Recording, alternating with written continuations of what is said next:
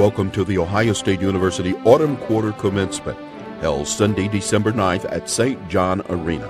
1,519 graduates received diplomas. This quarter's commencement speaker is Brian D. Joseph, Distinguished University Professor of Linguistics at The Ohio State University.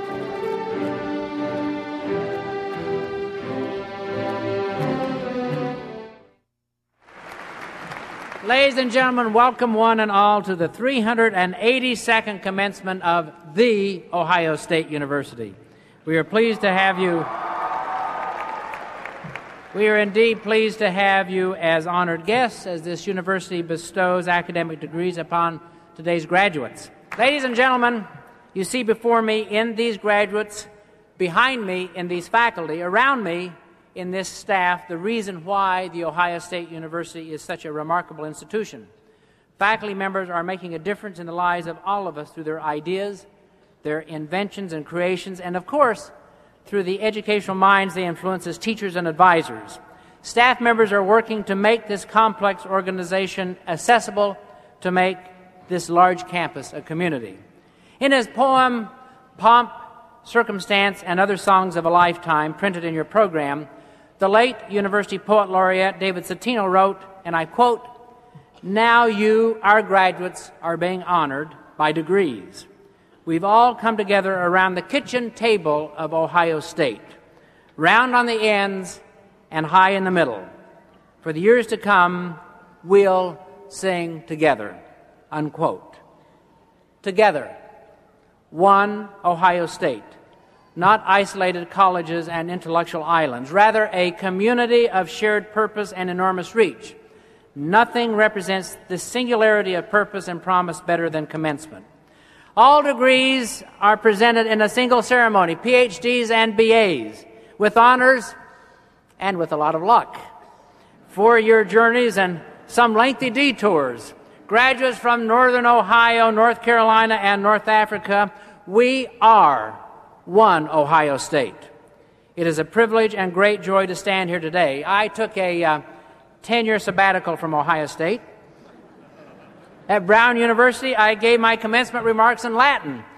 Uh, that's got to give some of you some worry, I know. At, uh, at Vanderbilt, I gave my commencement remarks in Southern. Uh, here, they are purely scarlet and gray. Ohio, that's right.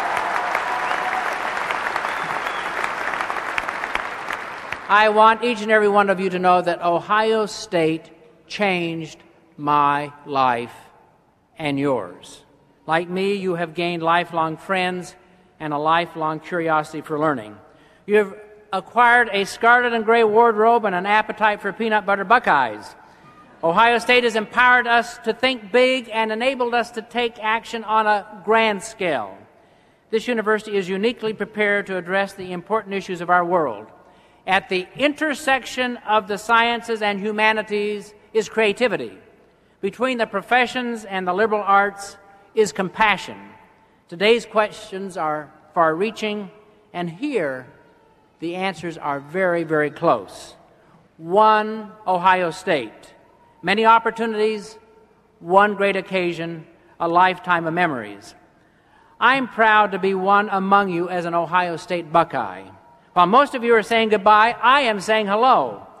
But take it from me, you will come back for a game, a lecture, a reunion, for a day or another degree. You will come back. You will come back in your heart when you email an old roommate, see a game highlight on TV, and hear the strains of the best damn band in the land. I followed. That's true. They are great, aren't they? I, I followed my heart back here. I hope that each of you will do the same. You will always be welcomed back. You will always be part of the one and only Ohio State.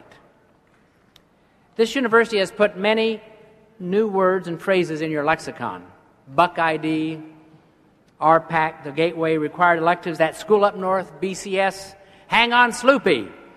These are part of the language of the Buckeye Nation. Our speaker today has made a study of language, how it works, how it changes. He is a distinguished university professor of linguistics and holds the Kenneth Naylor Professorship in South Slavic Languages at Ohio State. Brian Joseph is a brilliant scholar and a teacher and an effective administrator. His term as department chair was marked by remarkable growth in their reputation. The Department of Linguistics is clearly one of the best in this nation. In fact, I told him last night that he's the Jim Tressel of linguistics, uh, keeping Ohio State at the, at the top ranks. He is internationally recognized for his work in his historical linguistics and is editor of the leading journal in his field. Professor Joseph is one of a very few faculty to receive the university's highest honors for service, for research, and for teaching. He is any president's ideal of a university citizen and faculty member, and he is, I am proud to say, this university president's friend. Please welcome a marvelous teacher and scholar, Professor Brian D. Joseph.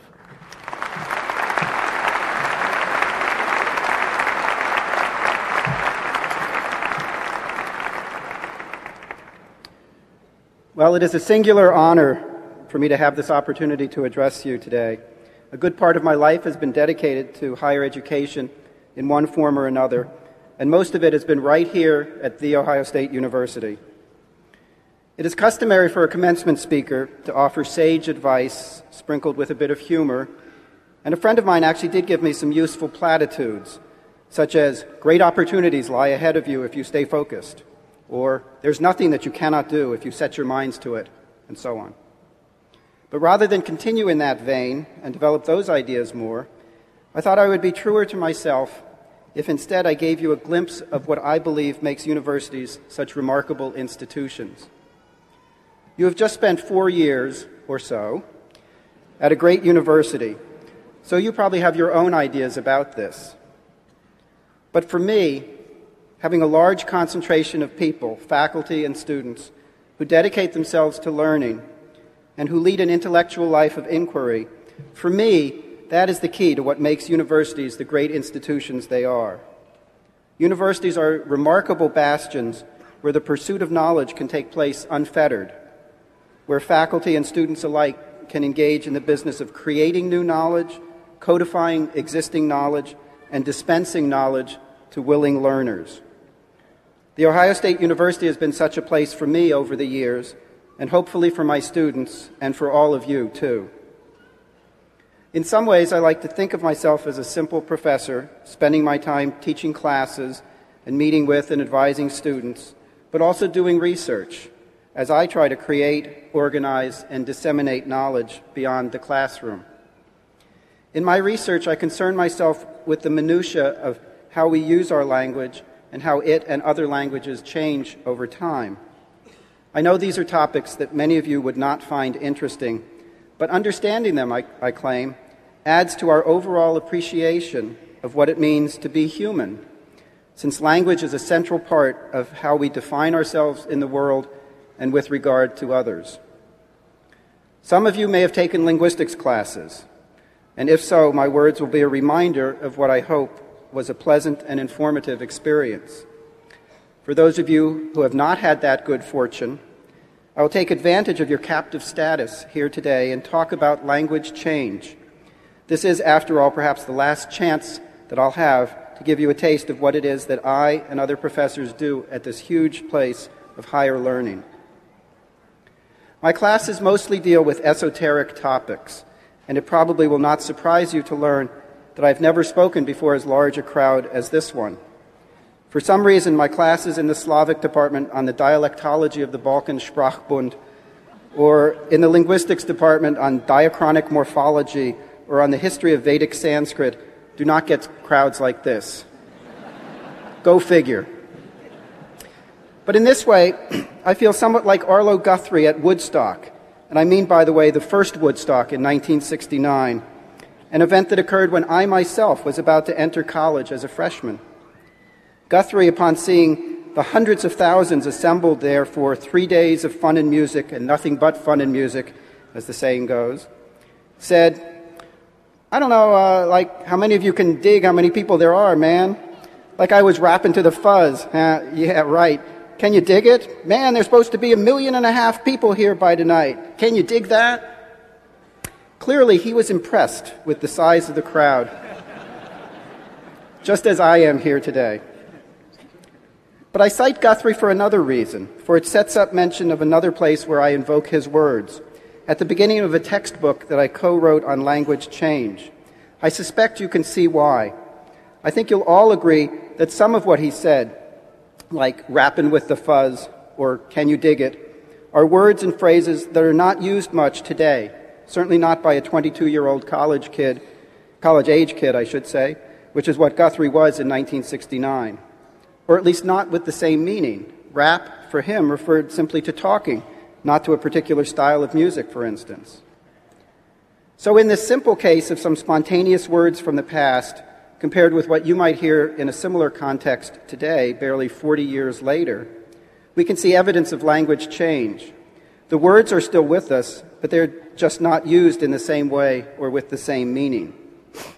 And more examples can be found all around us, many of which are quite salient to us here in central Ohio and Ohio State.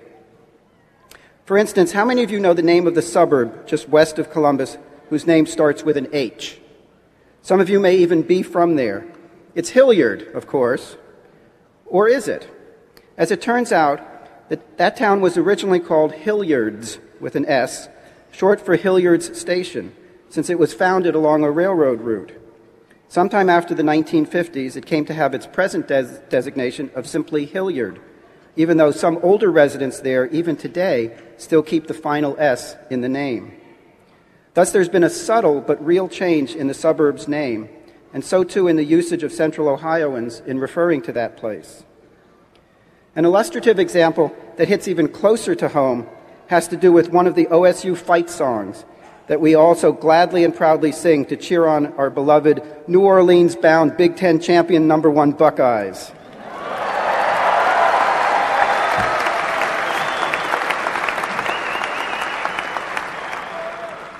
I knew that would be an applause line. The song is I Want to Go Back to Ohio State.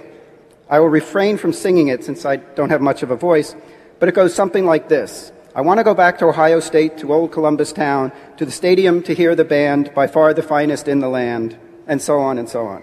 The last line of that song is, We'll win the game or know the reason why. And it has always intrigued me. I've wondered what it really means, and in particular, why we would not know the reason for a loss at the end of a game. That's taking the word know in its now usual sense of having knowledge of or understanding something. To me, a more sensible meaning here for know would be find out or learn. That is, will win the game or learn the reason why. As a historical linguist, I wondered if know's meaning had shifted at some point. Here, an authority, the Oxford English Dictionary, provides an answer.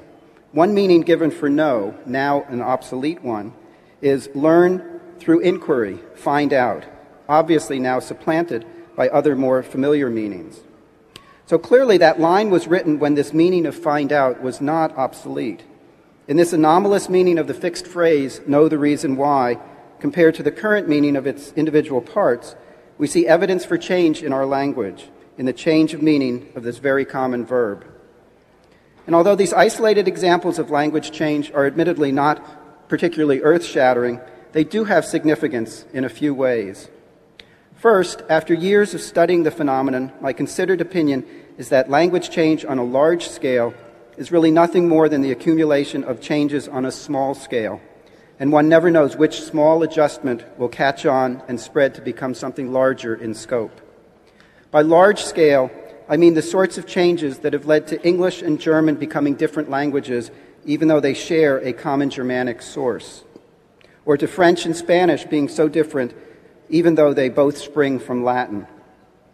But these large differences, the result of changes that affected each language individually as it split off from a common starting point, started with small alterations, with small differences between speakers in matters of detail. Small changes are precisely what we see distinguishing older and younger speakers regarding Hilliards versus Hilliard, or at different chronological stages of English in the case of the verb know. And so, at the risk of reneging on my promise not to be preachy here, let me say that a life lesson can be drawn from language change, namely that big things start small. Remember the old adage from the Chinese uh, philosopher Lao Tzu about a journey of a thousand miles beginning with one step. So even if your first job is not the CEO position you might want it to be, starting small and making a difference wherever you do start is likely to lead to larger, bigger, and better things.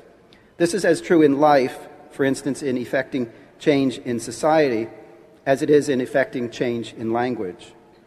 But back to language change for a moment. the second way that these small changes from our immediate world here in central Ohio are significant is that they conform to general principles of language change that are observable elsewhere. For instance, in the loss of S in Hilliard's, an unmotivated part of that name was eliminated. Once station was dropped from Hilliard's station, what was the S doing there? It was unnecessary, and so it too ultimately was dropped. A similar case of a change in a word whose apparent parts do not add up is the loss of an S also in the word P, P E A.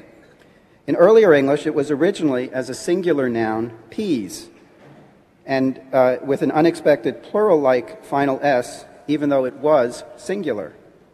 So too with the example of no. Here, a change in the general meaning of the word is not carried over into the more fixed use, as the change in know did not spread to, into the phrase know the reason why. Interestingly, the same thing happened with the change of peas to pea, since the fixed usage in the nursery rhyme, peas porridge hot, peas porridge cold, preserves the older singular form, one that has now been lost in ordinary usage. And this account of know, and for that matter of peas, is significant since it reveals something quite telling about language and about the degree of attention we as humans typically pay to things around us. That is, we tend to focus quite naturally on the here and now, on the most immediate, the most salient things at hand. Language change, with its starting small and highly localized sorts of developments, teaches us that lesson. It's not that we can't see widely or envision things on a large scale, but rather that when we get right down to it, what is most relevant for us is the most immediate and the most local. And we get this from a few examples of language change involving Ohio and Ohio State material.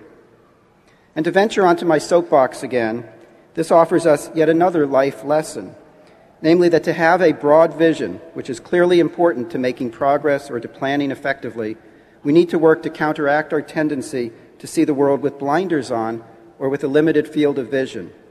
It may not be easy to do so, but it is definitely worth the effort. To return to more linguistic matters, these examples show us that language in Ohio is linked to language elsewhere in terms of basic governing principles.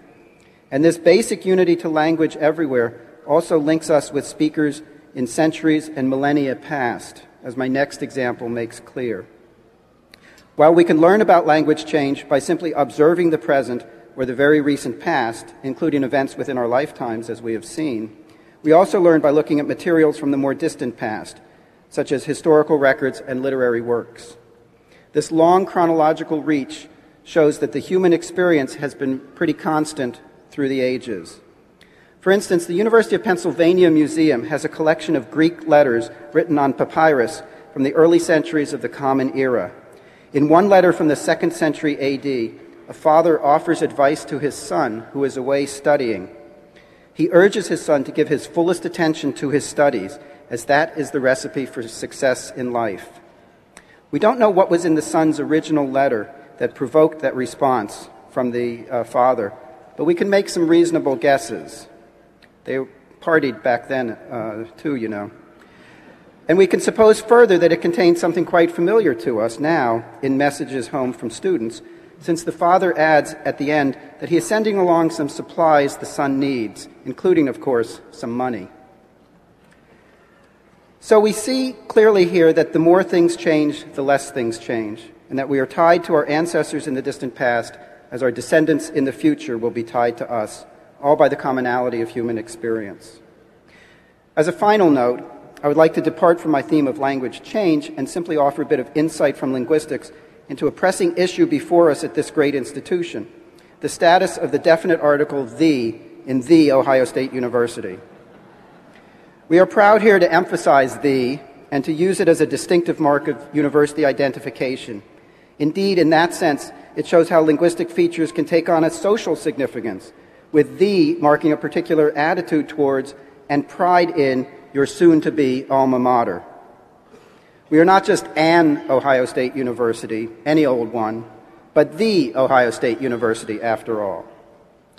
But is the part of the name or not? It certainly is officially, as it is emblazoned on our logo, but our acronym is OSU, not TOSU. And there is some ambivalence even in official usage. The Medical Center's website, for instance, has Ohio State University Medical Center across the top of the page, not the Ohio State University. And the same is true, actually, for other websites associated with official arms of the university. Linguistic analysis can add some fuel to this great articular controversy. Based on the ways words in English combine to form phrases and sentences, an argument can be made that the should not be taken as part of OSU's name. That is, while we can say either a student from the Ohio State University or a student from Ohio State University, if we move the university name before the noun student, we have to omit the and say an Ohio State University, but not a The Ohio State University student. That is, only one article can appear in the slot before the noun, and the in The Ohio State University competes for that slot, just as if it were a free word and not a meaningless piece built into the university's name. Will this settle the controversy? Probably not but it shows how linguistic argumentation can inform an area of inquiry near and dear to all of us. By way of concluding, let me pick up on the theme of inquiry and suggest that inquisitiveness is what led to these discoveries of facts about the language around us and its development and patterning. Though small, they are discoveries, and it is the, spirit of inquiry that pervades this great university and the intellectual life that it stands for that led to these discoveries. And I trust it is that spirit of inquiry nurtured here throughout your years at OSU that you, t- will, that you will take with you as a lasting gift that your college education has given you. Good luck to all of you, and thank you for your attention. None of this, by the way, will be on any quiz, I promise.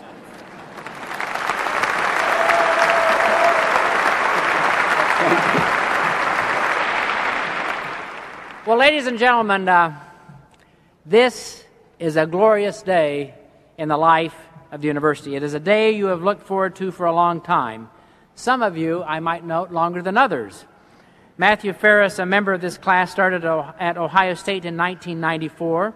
In an email, he wrote that he had been looking forward to earning a diploma with my signature on it as president. Well, he didn't finish his degree before I left in 1997. In fact, it has taken him 13 years to get to this moment. I guess he was just waiting for me to return. Matt, I'm very proud to have my name on your diploma. Most of these graduates have been here four or five years. In that time, much has happened. New buildings opened for physics, architecture, and a fantastic recreation center. The Oval was closed, and the library closed. The Ohio Union didn't just close, it disappeared. It isn't only real estate that marks the passage of time. When you started here, Dan Rather was a news anchor. Buffy was still slaying vampires, and Grey's Anatomy was just a textbook. There was, there was no Meerkat Manor, no Facebook, and no YouTube. And how did you get along without repeat viewings of the history of dance and OK Go on treadmills? You take with you many memories of things real and virtual, out of this world, and off the wall, of fun and friends with a soundtrack of downloaded music you also take with you a responsibility to use your Ohio State education for good. Educated, education for citizenship is the motto of this university. Our state and your nation need your leadership, creativity, and energy. Ohio State is a place of enormous spirit and intense pride. You can see it in the faces of the audience members and in the stories of these graduates. Many of you have worked while pursuing your degrees on campus and beyond. Katie O'Neill put her major in hospitality management to work by creating several successful new programs for campus dining services. You have given your time to many activities that improve campus and community life. Carrie Pryor coordinated very successful week long community service projects in New York City. Southwest Louisiana, and other locations for the Alternative Spring Break program. Seth Reddy served as a summer orientation leader and as co chair of the Welcome Leader program for our residence halls. I stopped by on move in day in September, and it was clear to me that students bring way too much stuff with them. And they keep it all. This week, many of you have had to pack up four years of accumulated t shirts, DVDs, even a few stray videotapes, clothes of suspicious ownership, plastic cups from now defunct establishments, and an iron you never took out of the box. Of, co- of course, your most precious possessions are your Ohio State memories. They are the foundation of your Buckeye spirit. And how's this for spirit? Heather Smith has three Ohio State degrees, including today a PhD in civil engineering. She's begun her position on the faculty at, of all places, Louisiana State University. I understand she has been wearing her Buckeye colors down there with great pride. We have uh, enough band members, student athletes, and fans in this arena to start a pep rally. Among the members of the football team in this graduating class is Marcus Freeman, an all Big Ten selection, earning a degree from the College of Education and Human Ecology.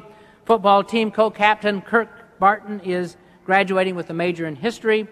After earning their diplomas, we hope they will earn a national championship in New Orleans. Go Bucks! How does that sound?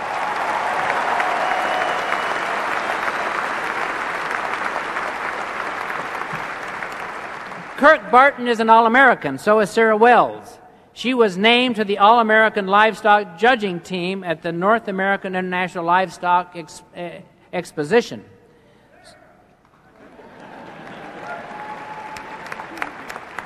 That was the yell of a tuition paying father. Uh, sociology. Uh, I hope you enjoyed it. Sociology graduate Brandy uh, Hoskins is a three time All Big Ten basketball player Adam Crompton, a computer and information science major, is a three time NCAA champion fencer. Morgan Semafini is an all star honor psychology student. Her research won the Poster Award from the Society for Behavioral Neuroendocrinology. She went on to the big leagues, presenting her work to the International Society for Neuroscience. Matt Jackson is graduating in animal science, and Janelle Hickman is receiving her degree in electrical engineering. As members of the 220th Engineering and Installation Squadron of the Air National Guard. Both volunteered for service in Iraq and returned to complete their degrees. We are proud of you and thank both of you for your service.